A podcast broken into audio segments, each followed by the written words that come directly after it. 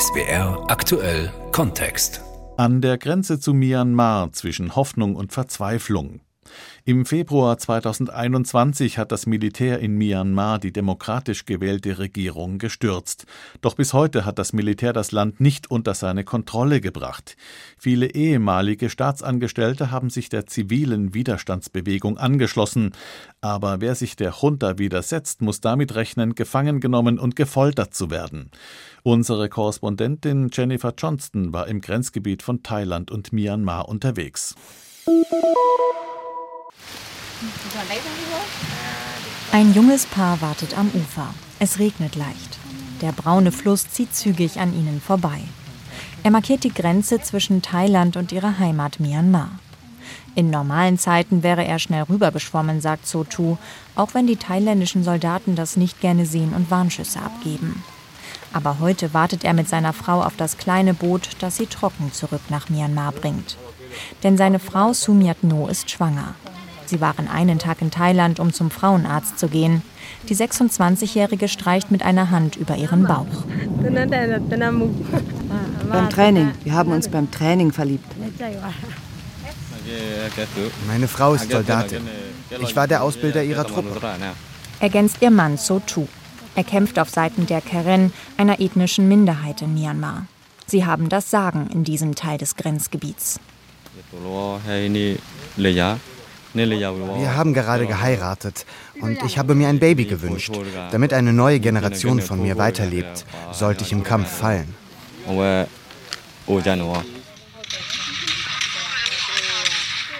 Auf seinem Handy zeigt er ein Video. Soldaten in Tarnuniformen robben auf dem Boden auf einen Stützpunkt der Militärjunta zu, also des staatlichen Militärs von Myanmar. Es fallen Schüsse. Ich habe drei Granaten geworfen. Sechs burmesische Soldaten, darunter zwei Unteroffiziere, sind gefallen. Aber auch er wird getroffen. Durch eine Granate.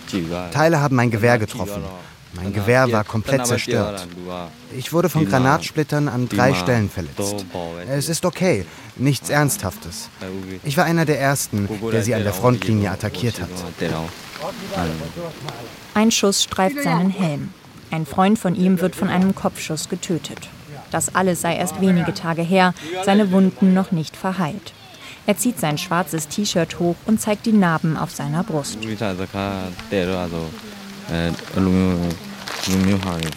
Seine Frau Sumiat No ist im April vergangenen Jahres aus Yangon, der größten Stadt Myanmars, in das Grenzgebiet der Karen geflüchtet. Zwei Monate nachdem das Militär die demokratisch gewählte Regierung unter Friedensnobelpreisträgerin Aung San Suu Kyi gestürzt hatte. Wie Hunderttausende andere, zumeist junge Menschen, war No damals in Yangon auf die Straße gegangen, um friedlich gegen die Machtübernahme durch das Militär zu protestieren. Während der Demonstrationen wurden Freunde von mir verhaftet. Drei wurden ermordet. Das Militär hatte Waffen. Wir hatten gar nichts. Wir konnten uns nicht verteidigen. Nur Waffen können gegen Waffen kämpfen. Mit dem Hass gegen sie kam ich hierher. Sie schließt sich der People's Defense Force an, den sogenannten Volksverteidigungskräften. In der Grenzregion lässt sie sich dafür zusammen mit anderen jungen Städtern ausbilden. Die ethnischen Minderheiten, die hier das Sagen haben, sind militärisch erfahren, kämpfen seit Jahrzehnten für ihre Unabhängigkeit. Seit dem Putsch haben sie einen gemeinsamen Feind, die Militärjunta. Bis heute hat das Militär das Land nicht unter seine Kontrolle gebracht. Es hat den Willen und die Widerstandskraft der Bevölkerung unterschätzt. Beamte wie Lehrer, Ärzte oder Staatsanwälte verweigern den Dienst, verhindern so, dass der Militärstaat funktionieren kann. Sie haben sich der Bewegung des zivilen Ungehorsams angeschlossen. Dafür droht ihnen Gefängnis. Einer von ihnen, Dr. Sovin U, der nur Dr. Bio genannt wird. Er unterrichtet Biologie. Lernen, das ist kriminell. Es ist nach dem Militärgesetz strafbar. Regt sich Dr. Bio auf, zumindest wenn es außerhalb der kontrollierten Militärschulen passiert. Er selbst ist nach Thailand geflüchtet, hat dort im Juni eine Online-Schule ins Leben gerufen. Er und seine Kolleginnen unterrichten inzwischen 1200 Kinder. Auf seinem Laptop-Bildschirm tauchen immer mehr Kindergesichter auf. Am Ende sind es mehr als 100, die sich mit ihrem Handy zuschalten. aus dem Ausland, aus Myanmar oder aus Flüchtlingscamps in den Grenzregionen. Die Lehrkräfte leben ähnlich verteilt wie ihre Schülerinnen und Schüler. Rund die Hälfte ist noch im Land, die andere Hälfte unterrichtet aus dem Exil. Viele aus Thailand, aber auch aus Australien oder den USA. Um die Lehrkräfte, die noch in Myanmar sind, macht sich Dr. Bio Sorgen. Zwei Kollegen wurden gerade erst verhaftet. Uh,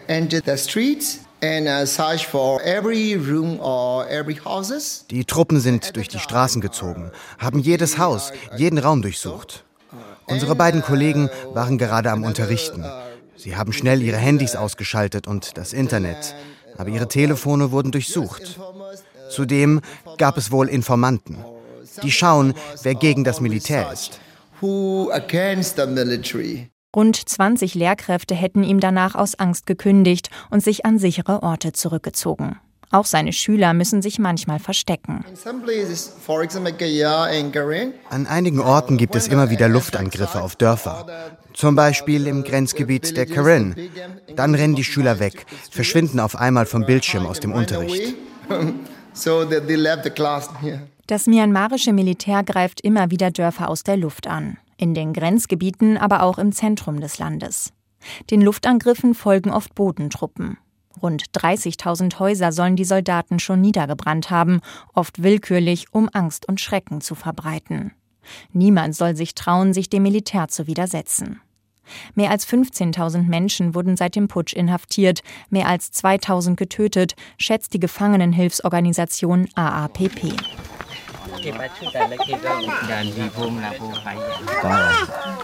Familie Mu ist vor dieser Willkür über die Grenze nach Thailand geflüchtet. Sie leben in einer selbstgebauten Hütte zwischen Reis- und Maisfeldern. Ihre Hütte steht auf Stelzen, Boden und Wände sind aus Bambus, das Dach aus dicken Blättern. Seit den Luftangriffen bin ich nicht mehr in unser Dorf zurückgekehrt, erzählt Mutter Pomu. Sie schaut zu ihrem Sohn, der mit einer Art Gameboy spielt.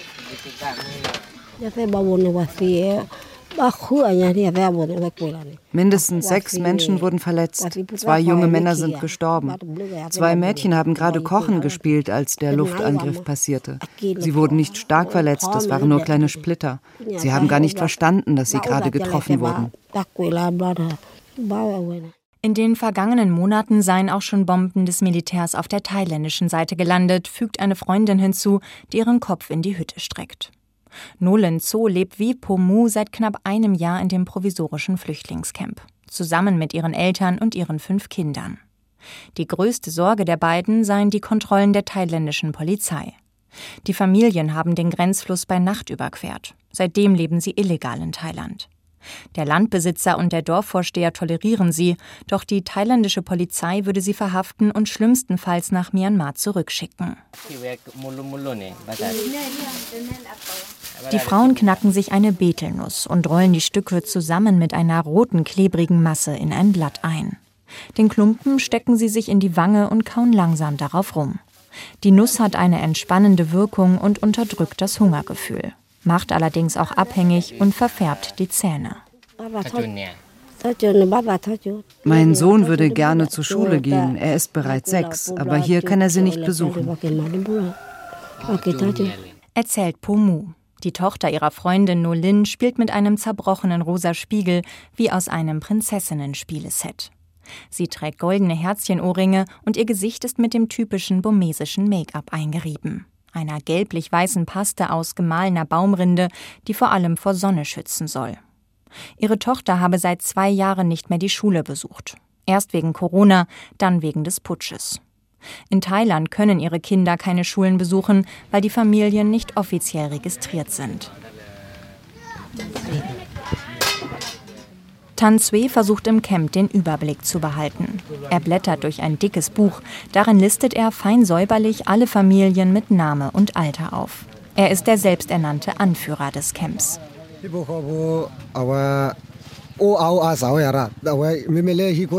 Wir sind inzwischen mehr als 580 Menschen. An Haushalten mehr als 120.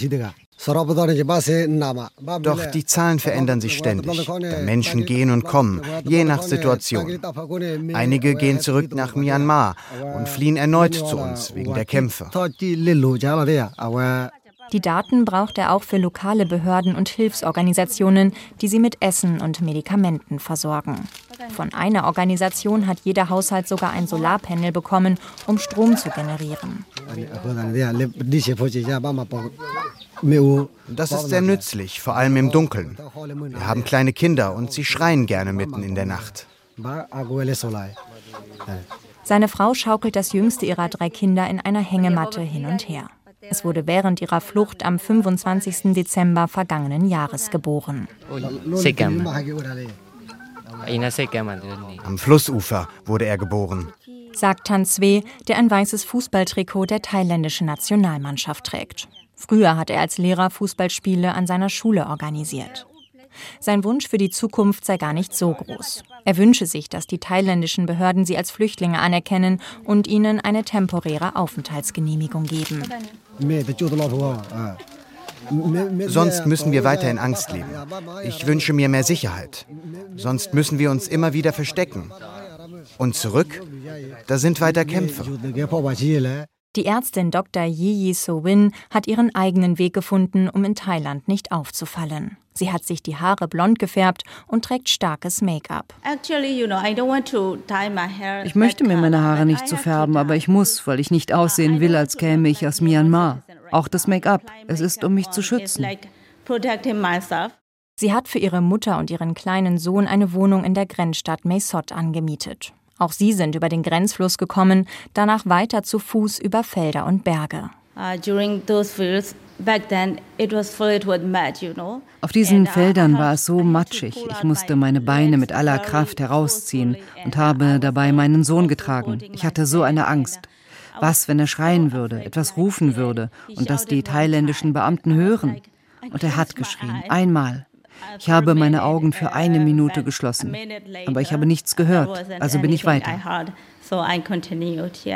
Wie Dr. Bio und Zehntausende andere ist sie Teil der zivilen Widerstandsbewegung, hilft Patienten nun übers Telefon. Sie ist froh, dass sie es nach Thailand geschafft hat. Befreundete Ärzte wurden verhaftet, zu Hause, am Flughafen oder während sie Patienten behandelt haben. Private Krankenhäuser, Ärzte und Pflegepersonal werden immer wieder von der Militärjunta angegriffen, ein Verstoß gegen das Völkerrecht. Doch trotz der neuen Sicherheit in Thailand, ohne richtigen Job sei das Überleben schwer. Sie hofft auf Asyl in einem anderen Land. I'm really hoping the day when I could bring back my stethoscope. Ich hoffe so auf den Tag, an dem ich mein Stethoskop wieder umhängen kann und an dem ich wieder eine Zukunft für mich und meinen Sohn habe.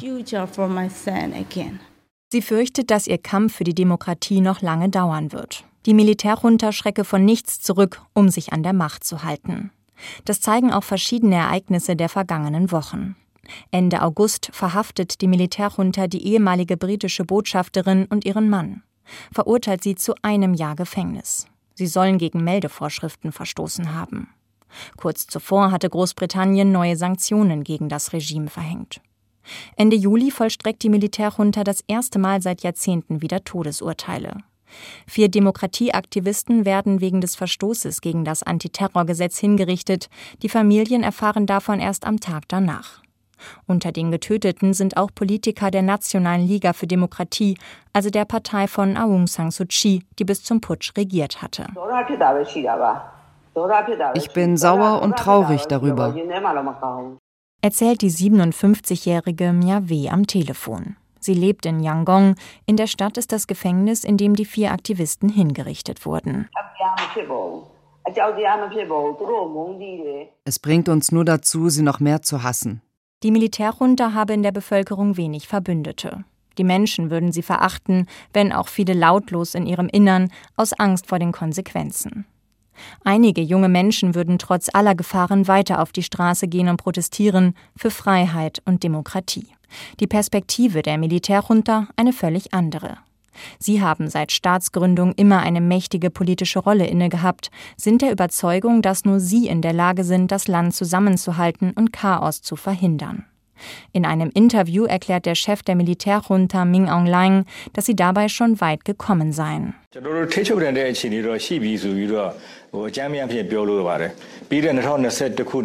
Generell möchte ich sagen, dass wir die Situation unter Kontrolle haben. Es gab heftige, gewalttätige Unruhen im Land. Es gab Gewalt, Zerstörung und Morde. Wir können jedoch feststellen, dass die Gewalt seit April letzten Jahres zurückgeht. Ich kann sagen, dass wir die Situation unter Kontrolle haben. Wir aber noch dabei sind, wieder die volle Stabilität herzustellen. Das Interview hat Min Aung Hlaing Mitte September einem staatlichen russischen Nachrichtenportal gegeben. Die beiden Länder sind enge Verbündete. Russland liefert der Militärjunta Waffen und Kampfjets. Es gibt regelmäßige Besuche. So war der russische Außenminister Lavrov vor kurzem in Myanmar. Junta-Chef Min Aung Hlaing traf kurz darauf im September Präsident Putin in Russland. Staaten wie die USA oder Großbritannien führen hingegen bilaterale Gespräche mit der Regierung der nationalen Einheit, einer Schattenregierung, die sich rund zwei Monate nach dem Putsch in Myanmar gebildet hat. Sie setzt sich aus gewählten Abgeordneten des ehemaligen Parlaments und Vertretern der ethnischen Minderheiten zusammen. Die Schattenregierung übernimmt immer weiter die Rolle einer Parallelregierung in Myanmar. Ihr Sprecher Ujo So erklärt, We, together with ethnic armed forces, Zusammen mit den bewaffneten Kräften der ethnischen Minderheiten kontrollieren wir mehr als 50 Prozent des Staatsgebiets von Myanmar. Wir betreiben Schulen, Krankenhäuser und sind dabei, Gerichte und eine Polizei aufzubauen, mit der Unterstützung der Menschen in den von uns kontrollierten Gebieten. Überprüfen lassen sich diese Angaben nicht. Doch es gibt immer wieder Berichte, dass die ethnischen Minderheiten und die sogenannten Volksverteidigungskräfte, zu denen auch die schwangere Sumiat Nu gehört, weitere Teile des Landes erobern, Soldaten und Polizisten gefangen nehmen oder bei Guerilla-Aktionen töten. Die mehr als 20 Minister der Parallelregierung kommen einmal die Woche online zu ihrer Kabinettssitzung zusammen. Denn die Minister und der amtierende Präsident befinden sich zum Teil in Myanmar, zum Teil im Exil. Von der internationalen Gemeinschaft wünschen sie sich drei Dinge humanitäre Hilfe, Wirtschaftssanktionen und ein Waffenembargo. Und sie wollen international stärker mit an den Tisch. Wir wollen nicht nur bilaterale Gespräche führen, wir wollen auch eingeladen werden. Zum Beispiel zum ASEAN-Gipfel, als Vertreter Myanmars oder zu Treffen auf Ministerebene, damit wir an der Suche nach einer Lösung mitwirken können.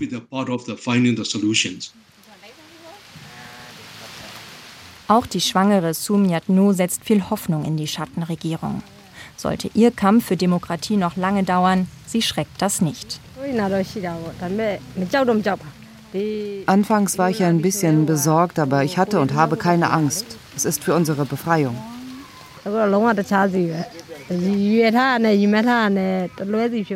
Mein Leben heute ist völlig anders, als ich es mir vorgestellt hatte. Aber das ist egal. Ich kämpfe für mein Kind und die nächste Generation. Es ist egal, wenn ich nicht mehr lebe. Ich opfere mein Leben für eine bessere Zukunft für unsere nächste Generation. Alles andere ist nicht von Bedeutung.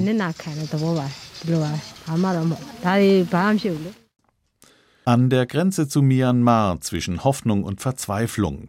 Das war SWR aktuell Kontext von unserer Korrespondentin Jennifer Johnston.